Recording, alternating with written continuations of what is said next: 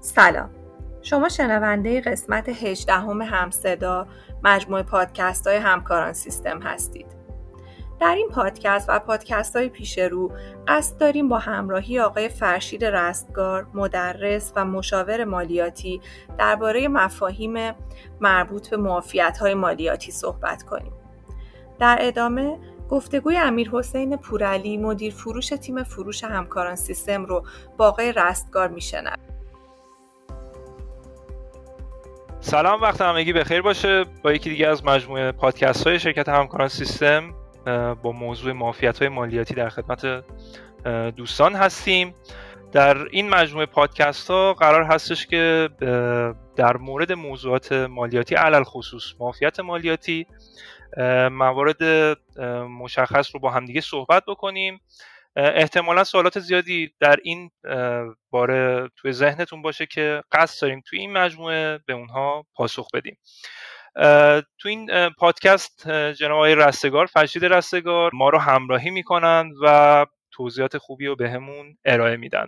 آقای رستگار در خدمت شما هستیم.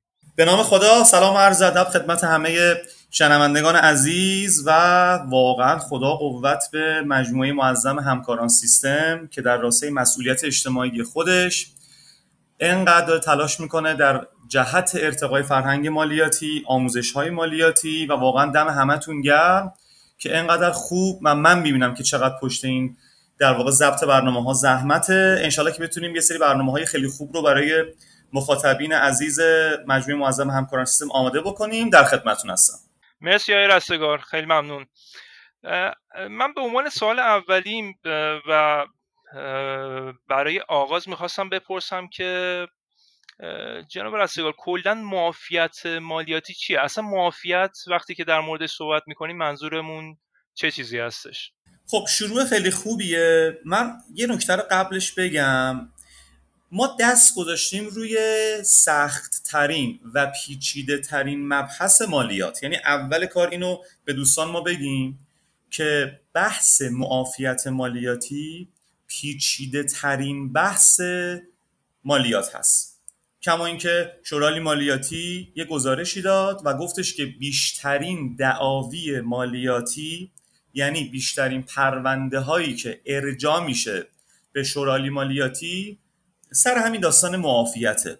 این که من معافیت دارم به من معافیت ندادن اصلا کلا چون خیلی بحث پیچیده ای هست این ذهنیت رو به دوستان بدیم. ولی من سعی می‌کنم که خیلی ساده و خیلی جمع و جور بحث معافیت رو انشالله توی چندین قسمت بتونیم ببندیمش. سوال خیلی خوبیه. اصلا معافیت یعنی چی؟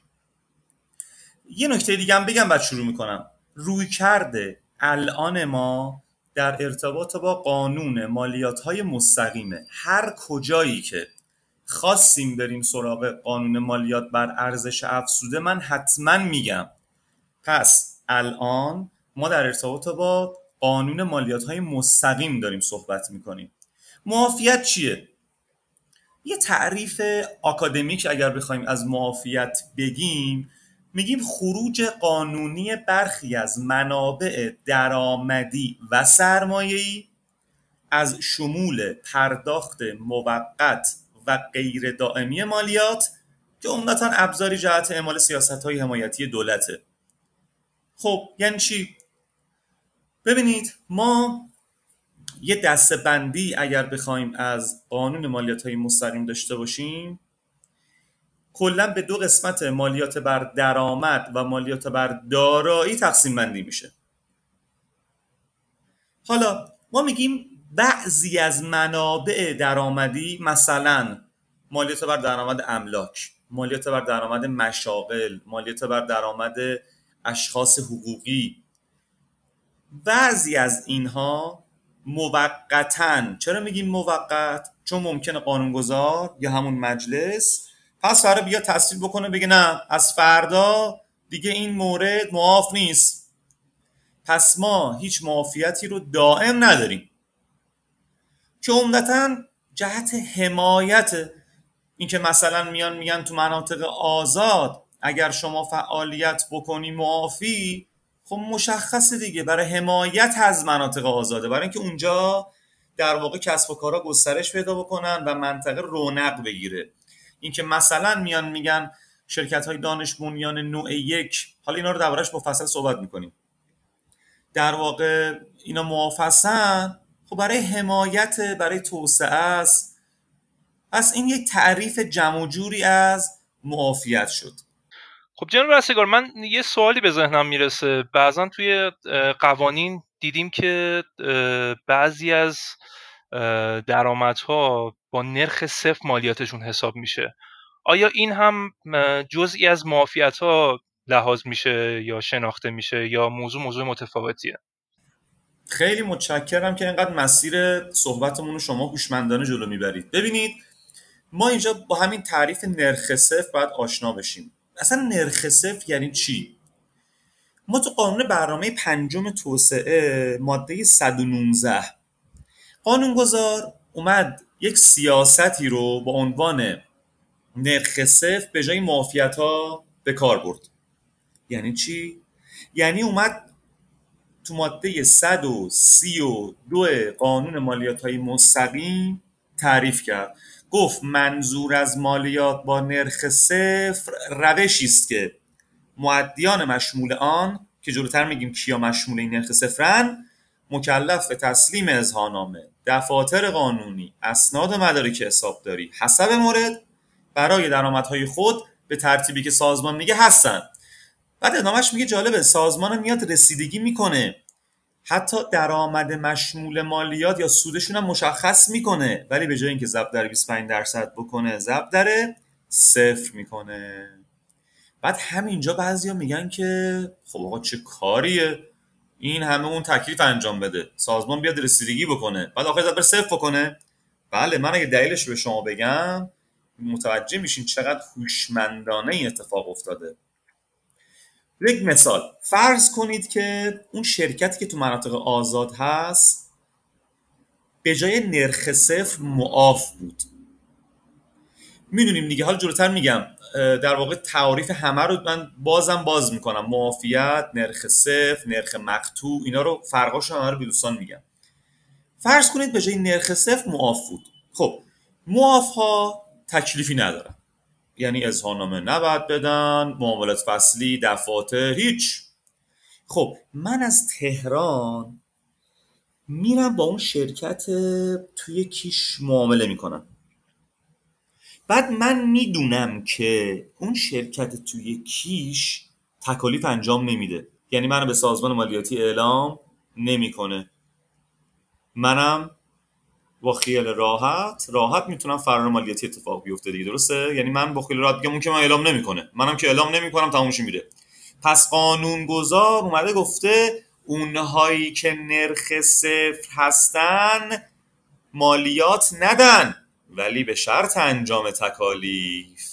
بازم تاکید می‌کنم جلوتر میگم کیا نرخ صفرن پس فکر کنم الان جا افتاد که دلیل اینکه قانونگذار نرخ صفر رو به جای در واقع معافیت گذاشت این بود و شرط اعمال معافیت هم تو تبصره که ماده 146 مکرر عنوان شده که اومده گفته که ارائه اظهارنامه مالیاتی.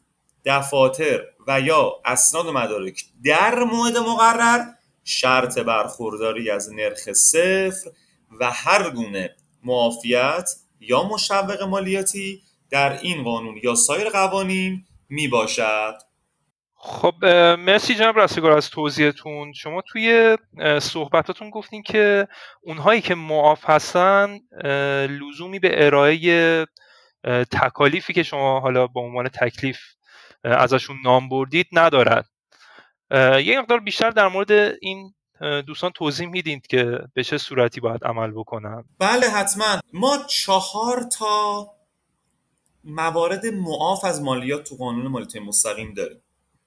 تاکید می‌کنم. این چهار که من می‌خوام بگم تکلیفی ندارن. یعنی نه نیاز به ثبت نام دارن نه نیاز به اظهارنامه دارن نه نیاز به دفاتر دارن. هیچ. جالب شد. کدوما هستن؟ یک. سود سپرده بانکی اشخاص حقیقی. من رستگار پول تو بانک می‌ذارم سود می‌گیرم. آیا مالیات داره؟ نه. آیا تکلیفی دارم؟ نه. دو. یک ماده 145 بود. دو ماده 81 من رستگار ف... کشاورزم. دام پرورم دامدارم. پرورش ماهی دارم. زنبور اصل پرورش تویور سیادی ماهیگیری نوغانداری. من آیا مالیات دارم؟ نه. تکلیفی دارم؟ نه. سه. تبصره 11 ماده 53 من رستگار توی تهران. ملک مسکونی دارم. تا 150 متر معافه توی شهر غیر از تهران تا 200 متر یعنی شهرهای دیگه تا 200 متر. البته عرض می‌کنم اینا رو جلوتر همه رو باز می‌کنم ها. ولی فعلا تیتروار بگیم دوستان یک چارچوب ذهنی براشون ساخته بشه بعد جلوتر همه رو باز می‌کنیم.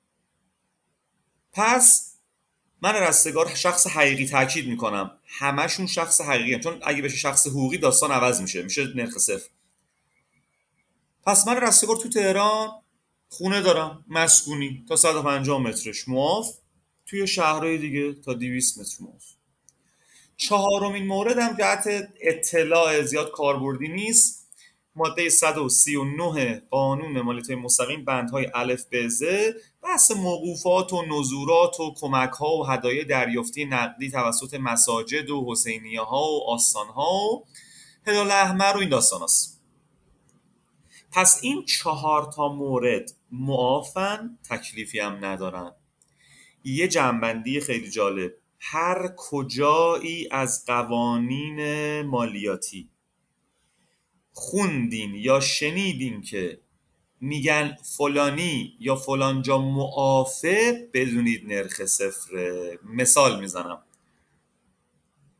مثلا به شما برمیگردم میگن آقا ما شنیدیم توی مناطق آزاد معافن.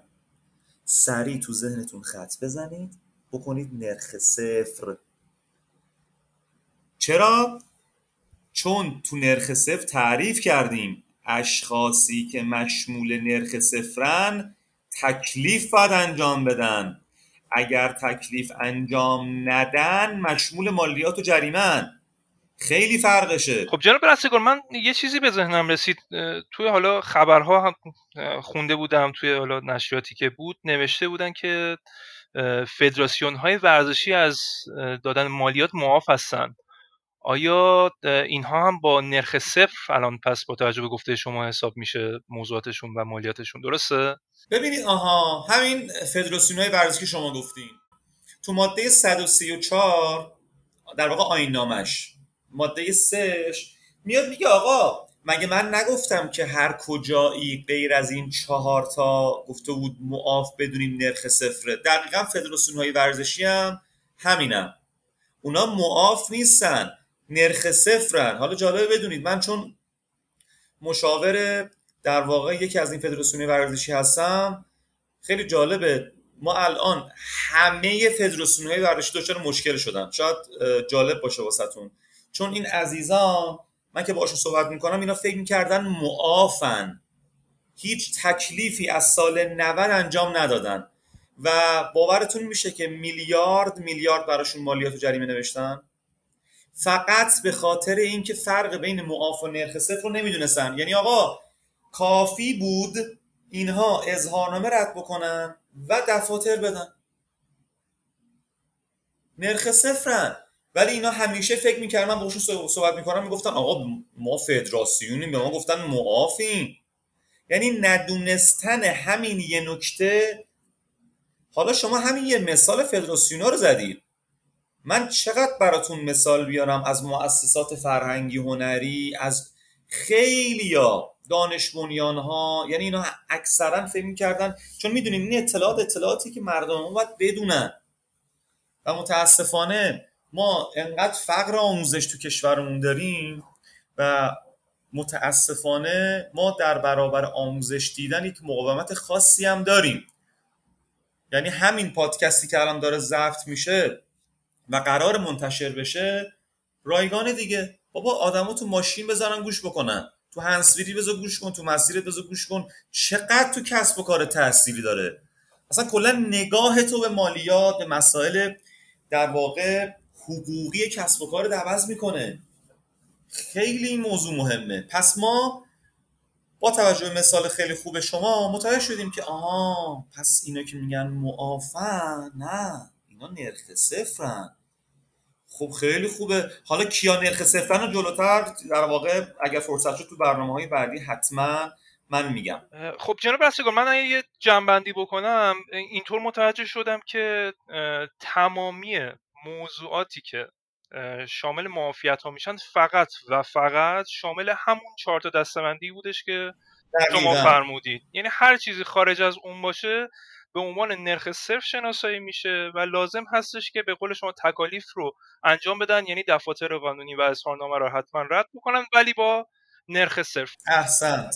جناب رستگار لابلای صحبتاتون من در مورد نرخ مقطوع هم یه چیزی شنیدم. ولی حالا با توجه به اینکه زمان اونم محدود هست می‌خوایم پادکستامون موضوع بندی داشته باشن. من پیشنهاد می‌کنم توی پادکست بعدیمون در مورد نرخ مقطوع هم توضیحاتی رو داشته باشید موافق هستین؟ حتما حتما. خیلی من پیشنهاد می‌کنم عزیزان دنبال بکنن مباحث رو چون مباحثی که فوق العاده ارزشمنده و مالیات چیزیه که تا آخر عمر کاری ما با همون سر کار داره. پیشنهاد می‌کنم این مطالب رو دنبال بکنید. من خیلی خوشحال شدم که توی اولین پادکست در خدمتتون بودم. انشالله تا پادکست بعدی شما رو به خدای بزرگ میسپارم. خب من تشکر می‌کنم از آقای رستگار. خیلی ممنونم. اولین پادکست رو در مورد معافیت های مالیاتی با ایشون داشتیم. توضیحات خوبی رو روی معافیت ها به ما ارائه کردن. توی پادکست بعدی قرار هستش که در مورد مالیات مقتوع یا مالیات نرخ مقتوع با هم دیگه صحبت بکنیم. خیلی ممنون از توجهتون. وقت بخیر.